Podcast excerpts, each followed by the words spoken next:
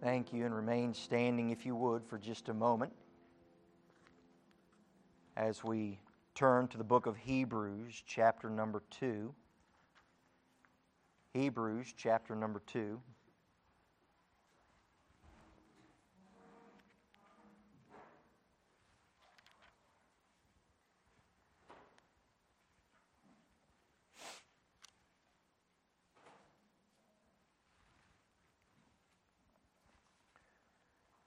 We've made our way through this book, and it's a, it's a deep book. it's a thick book, so to speak. In the remaining portion of this chapter, we've kind of come down to verse number 10, which is where we'll have our reading here in just a moment. But in the remainder of this chapter, we're given the reasoning for the Messiah's suffering. Now remember, there was a danger in the Hebrew believers of drifting away from the truth. And quite possibly there was an issue uh, with this idea of the suffering Messiah. And some might say, why would the Messiah have suffered as Christ did? And that's really kind of the question that I want to springboard in this morning. Why did the Messiah have to suffer? Look with me, if you would, at verse number 10,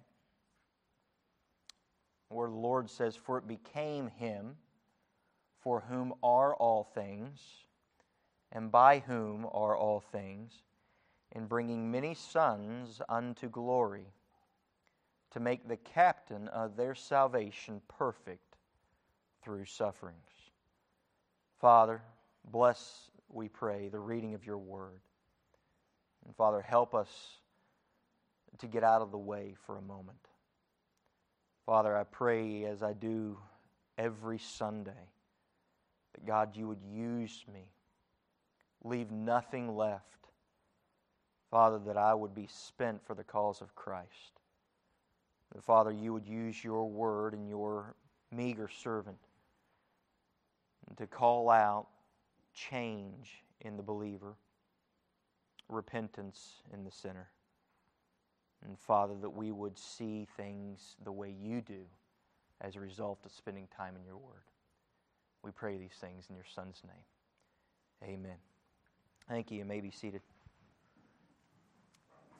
It's important for us as we look at the question of why did the Messiah have to suffer? Why, why did the Messiah suffer so?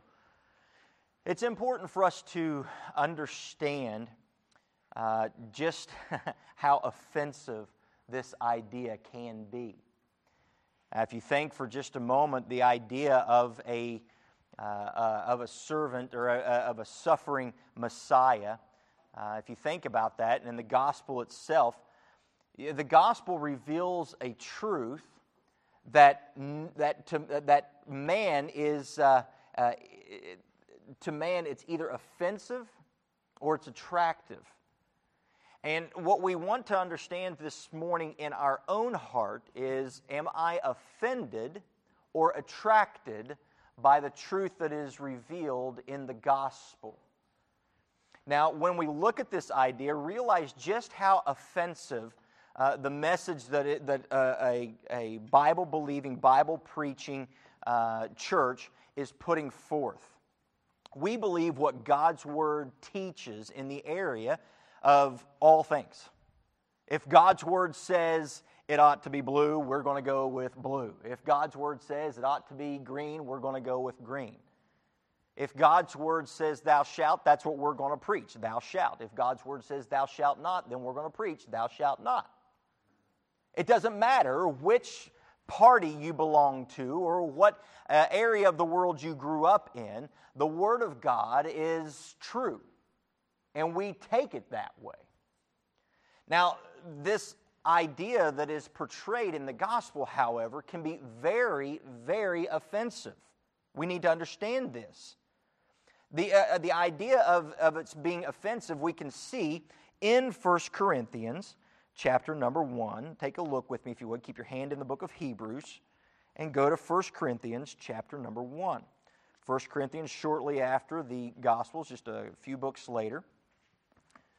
1 Corinthians chapter number 1 reveals to us something about this gospel that we claim. I want you to take a look here in verse 23. It says, But we preach Christ crucified, unto the Jews a stumbling block, and unto the Greeks foolishness. But unto them which are called both Jews and Greeks, Christ, the power of God and the wisdom of God. If you're in Liberty Bible Church, I want you to understand this is what we preach Christ. I have no other message to present. I have no other thing that I can bring before you that is of any value. I'm not going to spend my time, uh, the short amount of time that I get, uh, to stand before people heralding out God's truths and waste it on what nonsense may be taking place around the world, waste it possibly on something. Now, don't, don't misunderstand me. I know that there's a lot of value, but this opportunity that is afforded to me right here, why in the world would I spend time talking to you about things that are finite and temporary at best when I can be presenting to you Christ? This is why you're not going to find it here as long as I'm your pastor anyway. You're not going to find, and I, I, can say the same for the time Pastor McCracken was your pastor, you're not going to find anything, any message other than Christ crucified, buried, and risen again. And all God's people can say, Amen. Because that's what we have to offer. But that can be offensive. It can be offensive because of the idea that man would even need a Savior. Think about that for a minute. So you're telling me that I need someone to atone for my sins? Yes. You're calling me a sinner? Yes. But I'm not as bad as this other fella. Didn't ask. God's word is no respecter of person. It don't matter red, yellow, black, and white, pink with purple polka dots. Guess what? You a sinner just like me. No respecter of persons. Male, female, guess what? We're all in need. I find it neat. And I like, uh, I like to give it whenever uh, uh, talking about Greek and teaching Greek you have uh, in foreign languages you have your masculine words and your feminine words. And there is a uh, there is a word hamartia. It is the word the greek word for sin. You hear, hear that hamartia that iota alpha that's a feminine word does that mean that all sin is feminine well, before anybody gets too excited, the word martelos is sinner, which is masculine. Does that mean that all sinners are male? No. Guess what? You and I, no matter what gender, no matter what, what uh, upbringing you may have had, no matter what your social standing is, you and I, my friend, are sinners in need of a Savior. And that can be offensive.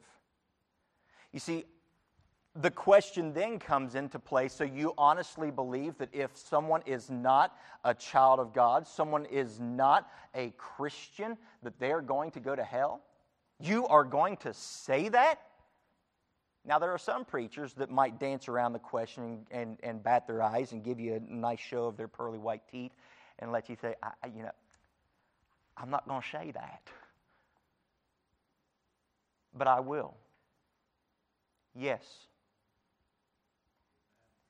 the offensive nature of the gospel is to let you know if you have not trusted Jesus Christ as your personal Savior, if you are trusting in anything that is not Christ's blood and His atonement, if you are trusting in how good you can be, how much money you put in the offering plate, what your attendance record looks like, if you're trusting in the way you act towards your children, if you're trusting in how, uh, how you're respected in society, how you're not as bad as some other people, if you're trusting in that, my friend, my loving response to you is I'm sorry that you don't know Him. And yes, we'll spend eternity separated from Him in hell. That's offensive. How dare you tell me that?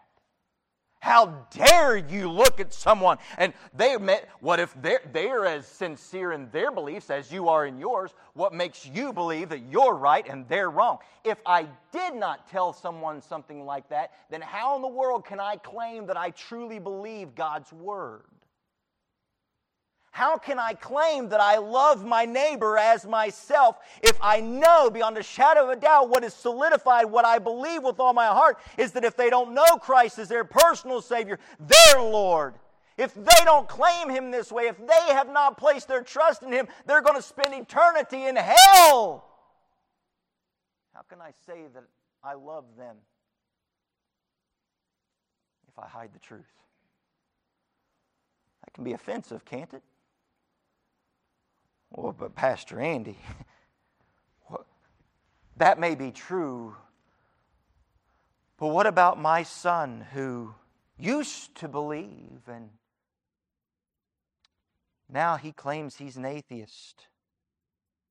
Look, I'll cry with you. But the truth of the matter is, if you don't know Christ, you are separated from him. That's truth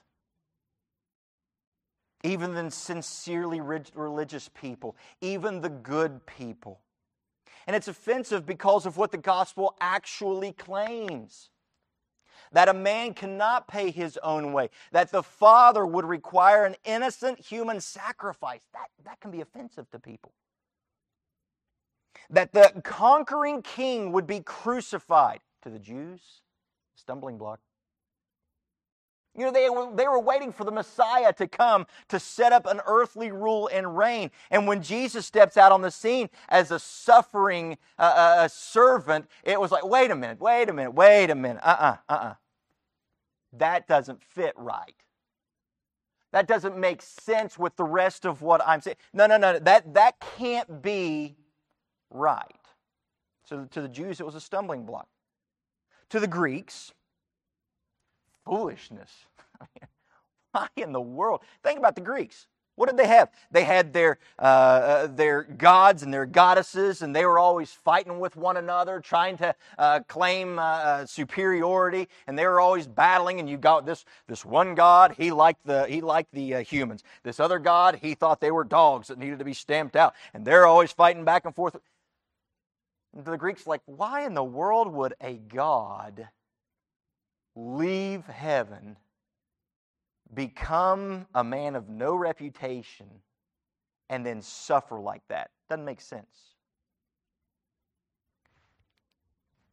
Is this really how the Father would fittingly deal with sin? The gospel can be pretty offensive and can cause a lot of questions. But I want you to understand no matter how good you are, it do, you do not deserve God's grace. Now, I've had people tell me the opposite. Look me right in the face and say, no, no, no, no, no. That's not right. I'm here to tell you no matter how good of a person you and I can be, we do not deserve the mercy and grace of our Lord and Savior Jesus Christ. I had originally planned on preaching through multiple verses, but you know me, I got stuck on verse 10. I got stuck on verse 10 here in the book of Hebrews. So we're going to just spend this morning looking at that, and by God's grace, I'll get through the remainder of the chapter next week. Looking there again at Hebrews chapter number 10, it says, For it became him for whom are all things, and by whom are all things, in bringing many sons unto Christ, to make the captain of their salvation perfect through sufferings. The first thing that I want to notice and this is how the Father is perfecting the Son, uh, the captain of our salvation, as it is in our text here, through sufferings. Notice who the him is in this verse. At the very beginning, there it says, For it became him for whom are all things, and by whom are all things, in bringing many sons to glory to make the captain of their salvation perfect through sufferings. You're talking about two individuals in this verse one, the captain of salvation, and the one who is perfecting the captain of our salvation. Now, the one that we're talking about as far as the whom, we're, we're referring to uh, the, uh, uh, the Father within the Godhead. It's important for us to learn to differentiate within the Godhead. It's important for us to learn this. I think oftentimes when we say God, we in our mind we're saying God the Father, but then we get in our mind, okay, so if God the Father is God, then but we say Jesus is God, does that mean God, Jesus is God? No, no, no. We need to learn to differentiate a little bit. And so what we see here is the Father, notice that, in reference to the Father, he is fulfilling, he is following through here on a statement that really gives us a reality check. See what it says there? For whom are all things, and by whom are all things. Let us never forget, let us never forget that the ultimate end of everything is the glory of God. All things are for Him. All things have been created by Him and for Him. All things are for His uh, his idea for his, uh, for his glory to promote more about him so that we can see him better. All creation testifies of his greatness. The creation testifies of his glory. When we look at the sun and it's peeking over the, over the hills and we're out there, if you've ever seen a sunrise, you've ever had that opportunity to go to maybe the, uh, the east coast and, and you're sitting on the beach or on, you're sitting up on a hill or what have you, and you're just waiting and it's dark and it's dark, and then all of a sudden that sun just peeks out. Wow. Now that's pretty. That's nice. Creation testifies of His glory. All things are made for His glory. And so I want you to realize something. Oftentimes we talk about salvation and we talk about uh, uh, that Christ did these things and we say that Christ did them for you, but we need to never forget that His sufferings, His salvation brings Him glory. And that is the ultimate end. Our salvation brings Him glory. He saved you, He saved me to bring Him glory. This is what it's all about. Ere we ever forget that it is about His glory and we start to put more focus on us and me. This is for me. This is about me. This is what I want. And God did this so that I can have. That's where we start to slip away from keeping our focus on Him. The atonement, understand this, was also not in response to an urgent need that arose. We've got to realize what all is taking place the ultimate end here of the atonement was not in response to urgent needs arising because of God's law, nor was it an effort of God to attract man into salvation. Here's what I mean by that. Oftentimes we can, we can kind of get into our mind a picture that God made everything perfect and then he just gave one rule. That's all he ever intended. We'll give one rule. Man messed it up and God's like, oh, now I got to go save him. That's not the intended. That's not what it's about. Remember, God, before the foundations of the world, knew you. Before the foundations of the world, He knew what He was getting ready to do. He knew He was setting out to create man, and He knew that man was going to drift. He knew that man was going to mess things up. He knew this ahead of time. He knew that he was going to send his son, who was going to live on this earth and suffer as a man and die a death that you and I deserve to die. He knew this before he did it. And Genesis 1:26 states it beautifully when, they, when God said, "Let us." You know what that is? That's God looking at the whole picture beginning of time to the end of time, and saying, Yeah, let's do it. Let's do it. Let's make man in our image. I want you to understand something with this because it's pivotal to us. God does not seek to impress you. Catch this. He does not seek to impress you, he plainly puts himself on display.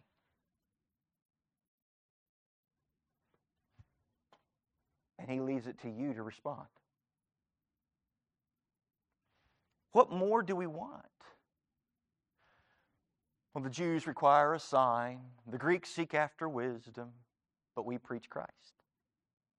Right? And so, in, in, in our mind's eye, sometimes it's like, all right, God, if you do this, then I'll believe. If you do that, then I'll follow you. If you, wait a minute, God does not seek to impress you. And even in the idea of, uh, of Christ's atonement, this is not God seeking to impress you or, or make you think, oh, wow, oh, yeah, now, uh, there you go. No. He's just putting himself on display. He says, This is me. This is you. This is why you were made. This is what I did. What are you going to do about it? This is basically the message of the gospel.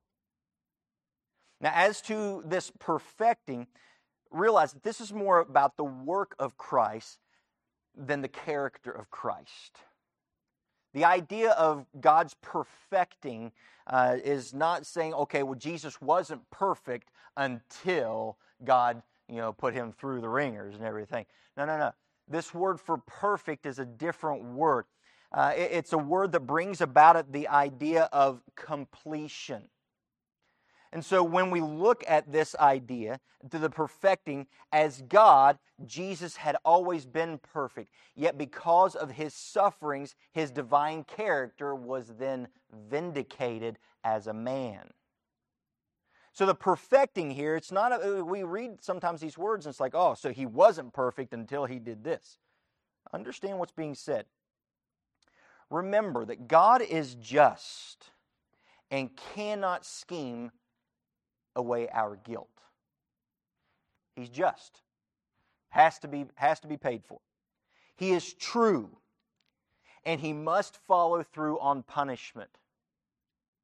If he doesn't follow through, he's a liar.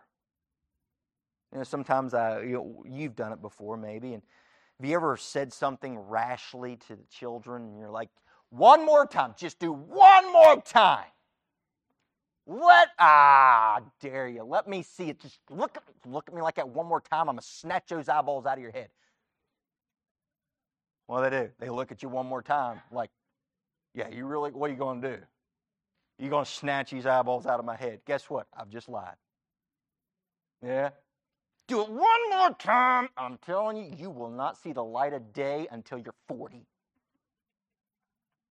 You said some of those things before too, haven't you? Don't look at me like a bunch of pious gas bags. I would never say such things to my children. right.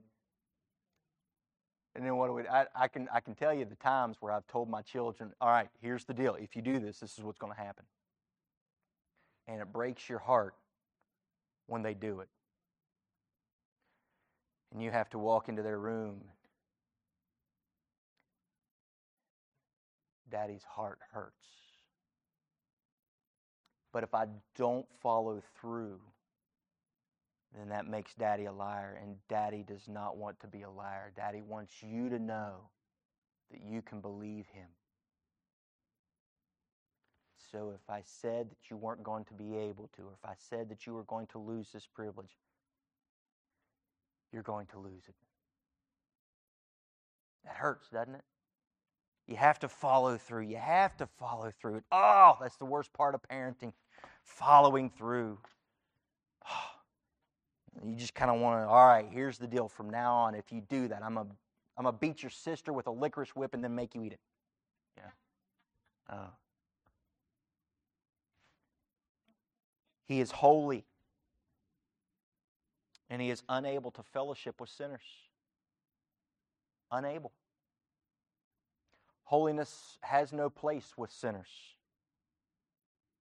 But God is also merciful, and He longs to save. He looks forward to it. You see, the sufferings of Christ brought consistency to the salvation of sinners. And in view of the character of God, we saw this. And, and, and if you jump back with me to Psalm chapter 85, Brother Dell was there just a little bit ago. Look at Psalm chapter 85 with me. Beautiful psalm. Psalms typically in the smack dab middle. Smack dab's a hillbilly word of your Bible. Psalm chapter 85. Notice what it says if you read if you follow along with me as I read verse 10 and 11. Mercy and truth are met together. Righteousness and peace have kissed each other. Truth shall spring out of the earth, and righteousness shall look down from heaven. Do you see the beauty of how everything comes to fulfillment, comes to completion at the cross? You see, the two natures of Christ bring completion to this being a perfect mediator for man perfect mediator. His divine attributes are beautifully illustrated in these two natures of Christ. And as we've made our way through the book of Hebrews, we've noticed his, his deity, we've noticed his humanity, and it all comes together right there at the suffering of Jesus Christ. The cross of Christ puts it all on display and helps us to make sense of how a just God can still follow through with justice while at the same time enacting mercy It's beautiful. It's beautiful when we see this. So, this perfecting from the Greek word teleo, it means to make complete or bring to fulfillment. In other words, nothing was left unattended, no loose ends, nothing can be said about him. It'd be one thing for God to just simply come to earth, die for sinners, and then leave, never having become man. But then man would say, Well, he doesn't understand what I go through in these temptations. He's never been tempted. Oh, yes, he has. Bible says, in all points tempted as we, yet without sin. Well, God doesn't understand what it's like to have his heart broken. Yes, he does. Every teenager, but the love of my life doesn't want to have anything to do with me anymore. God doesn't understand. yeah, He does. A whole lot more than you and I realize. A whole lot more. God knows what it's like to have those closest to Him turn their back on Him. Because of the humanity of Jesus Christ, God knows what it's like to be betrayed by one closest to Him. God knows what it's like to be abandoned in His greatest hour. God knows what it's like to have people not listen to Him. God knows what it's like to have people call Him a demon. God knows what it's like to have people try to kill Him. God knows what it's like for people to spit in his face. God knows what it's like to be insulted. God knows what it's like to be struck by another individual. God knows what it's like to be ignored. And God knows what it's like to be replaced.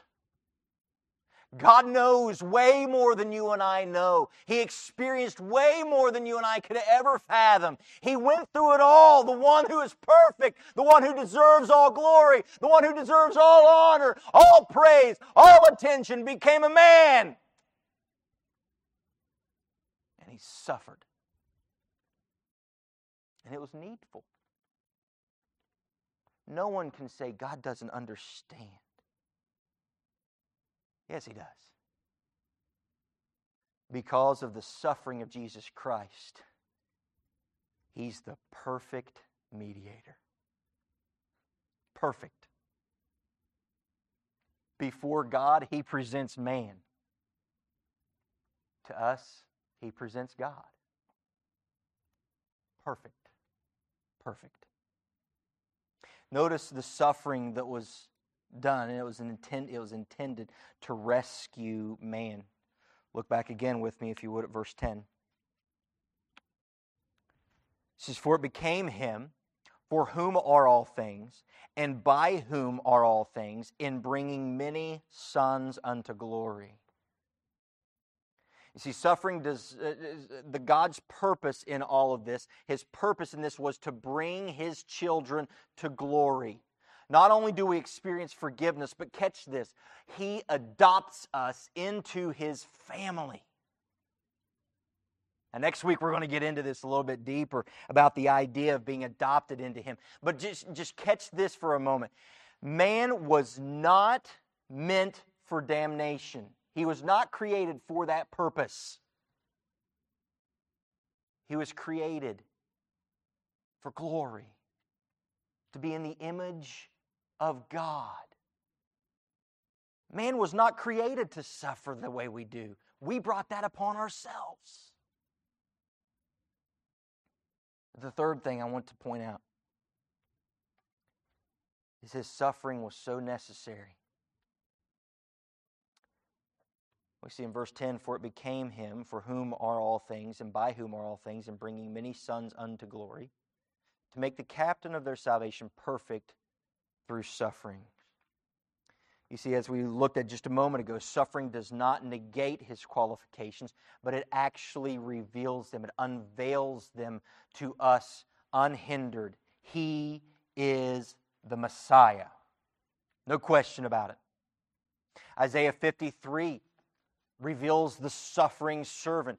Uh, and, and think about it for just a moment. Isaiah chapter 53, I love the beauty that is pictured there. When we see how it is God's uh, finger that, cre- that, uh, that put the stars in place and created the world, and he carved this out. Hand of God spoke things into existence. Finger. But wh- where, where do we see power? I'm sorry, but you know, there's a lot of people, they've got, man, they've got strong hands. They got strong hands. But then where's the real power? I'm sorry, but if you just have a hand, and that's the only muscle in your body that's strong, yeah, you're, you're going to hurt. But the power is seen. What, what, do, what do kids learn to do? I don't know about your kids, but I know my kids. They learn, uh, let me see your muscles. And Every once in a while, my wife will see me walking through the living room in my t shirt, and I go,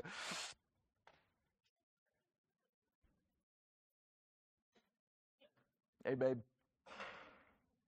you know, and I act like I'm the only one that does it. You do it too. but I love the way Isaiah 53 reads Who hath believed our report? And to whom is the arm of the Lord revealed? The amazing power of God revealed in his suffering servant. Second Corinthians 5 also lets us know He, that's God, made him, that's Jesus, to be sin for us who knew no sin, that we might be made the righteousness of God in him. God willed the suffering of the Messiah. It was in his plan. And this suffering had to take place, and it did take place. This is not incidental. It's necessary. Now, I want you to notice in Hebrews chapter 2, verse 10 here another word. That many times, if we're not cautious, we read past things without really taking much notice of them. We just kind of skim right through as if that's eh, just another word. But I want you to notice this word. Hebrews chapter number 2, verse 10, and I hope you're reading along. For it became him. It became him. This word became is, is a little bit of a different word. It's the Greek word prepo. Prepo. Now, some have translated this word as fitting. It was fitting for him. But the word actually bears a whole lot more than just, eh, it fits. The word became, uh, it brings about, it, the word prepo, it means to stand out, to make something stand out. A, a, way that we use this word, we would use this word today, as if you looked at a, a, a, maybe a lady has a beautiful dress on, and it's one of those. Man, the color just really brings out your eyes, and oh, just it really it puts a it puts a picture frame on your beauty, and we say that is very becoming, very becoming. Now, I want you to notice why this is important for us to see. The word prepo meaning to stand out or to be becoming. Some would say fitting, but it draws your attention to the uniqueness. You and I must, must accept the reality that your sin must be atoned. Must be. Christ died to atone for your sins. Buddha didn't do that. Tim Tebow didn't do that.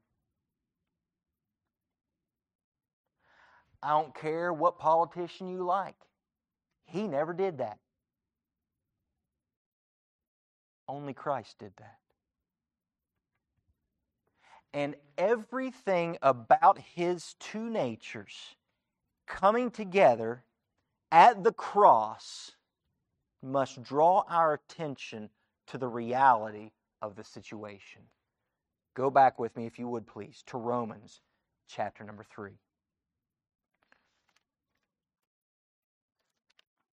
Romans chapter number 3.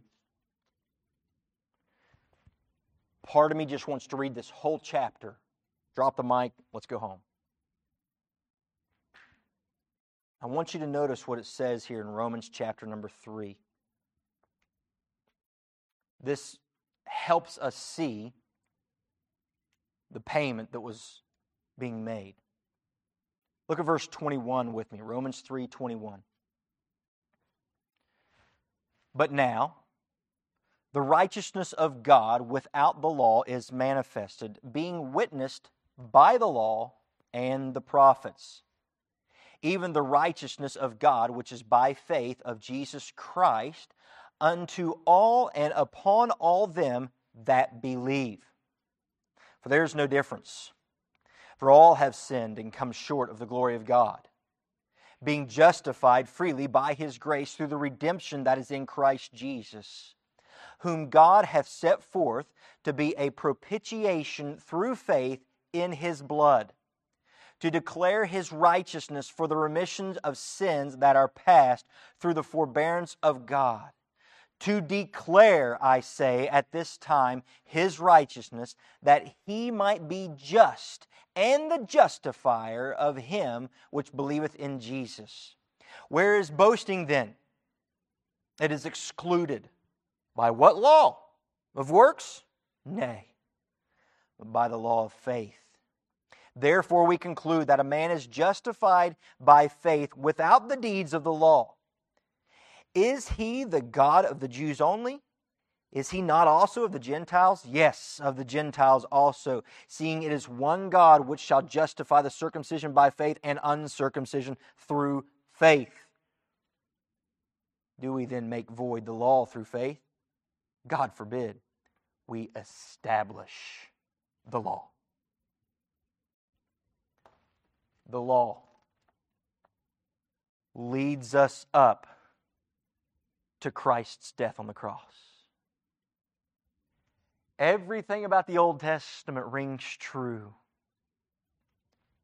at Christ. That's the beauty of that progressive revelation. God, who at sundry times and in diverse manners spake through the prophets in times past, in little bit by little bit, by little bit. I learn a little more. I learn a little more. I learn a little more. But then when we get to Jesus, has spoke through his son.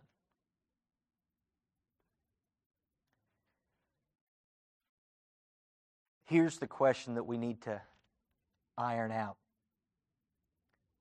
Based on all that we have seen so far in Hebrews chapter number one and so far in chapter number two, the question that I would ask this morning is what about you? What about you? Let's, let's get serious for a minute. Let's examine for just a moment. As we look at all of this, does it make sense? Is it right? Does it fit? Remember, the gospel is not a, an attempt to impress you, it is revealing who He is. The question that I would ask you is Have you seen this glory?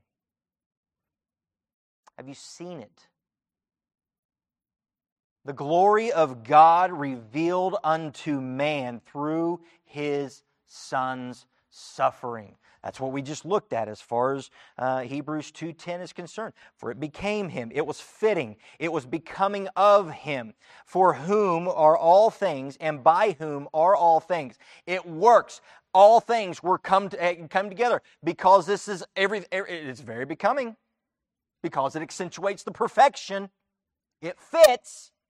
If God was this way, Jesus would have to go through this. Have you seen that glory? Has he become that captain of your salvation? Have you understood your need of a Savior?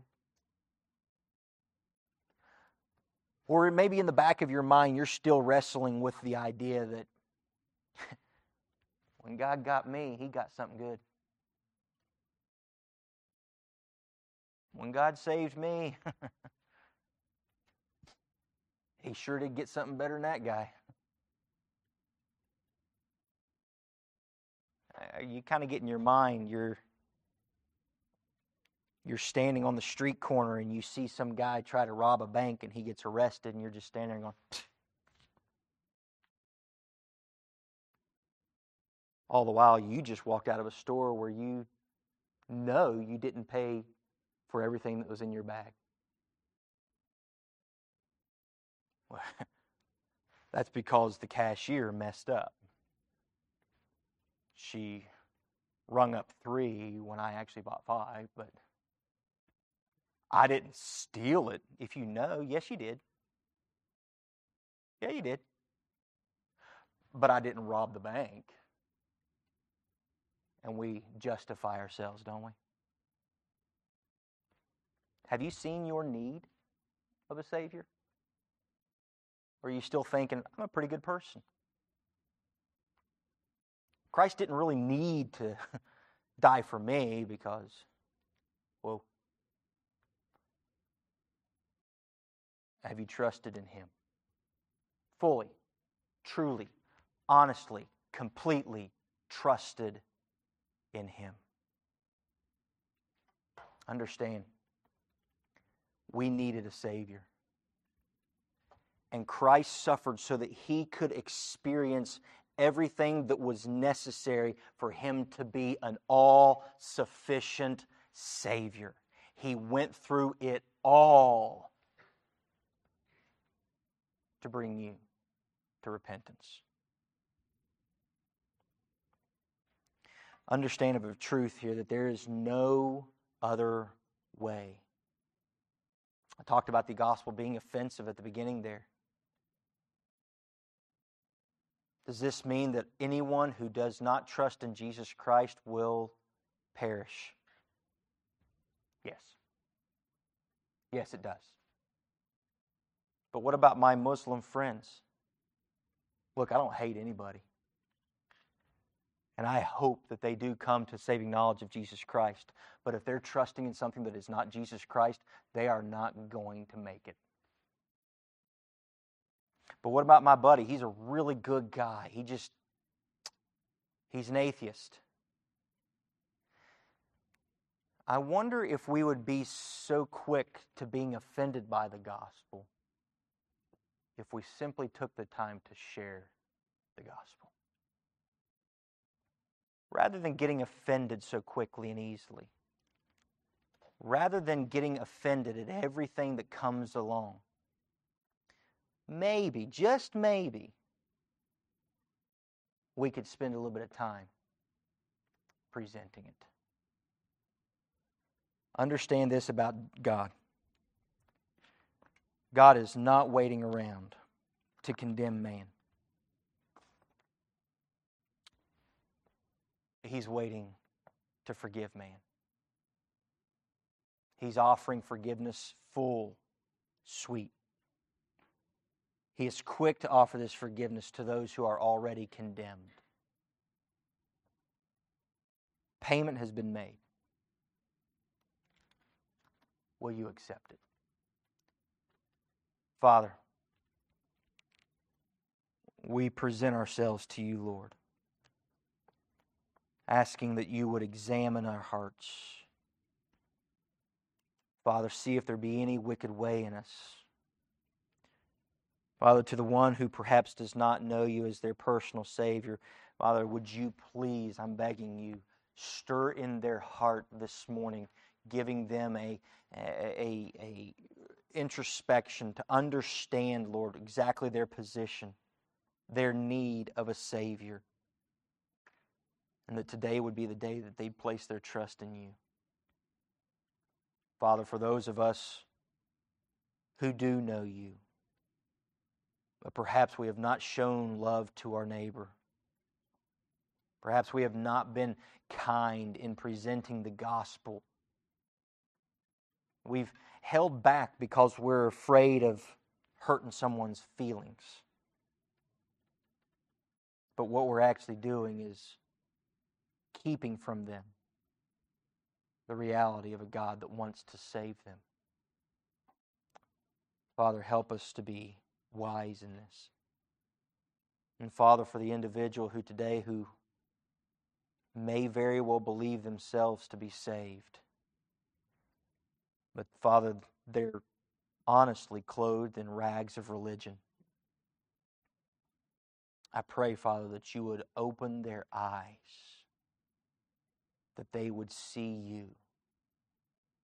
And that, Father, as a result of seeing you, they would trust you. We pray these things in your Son's name. Amen.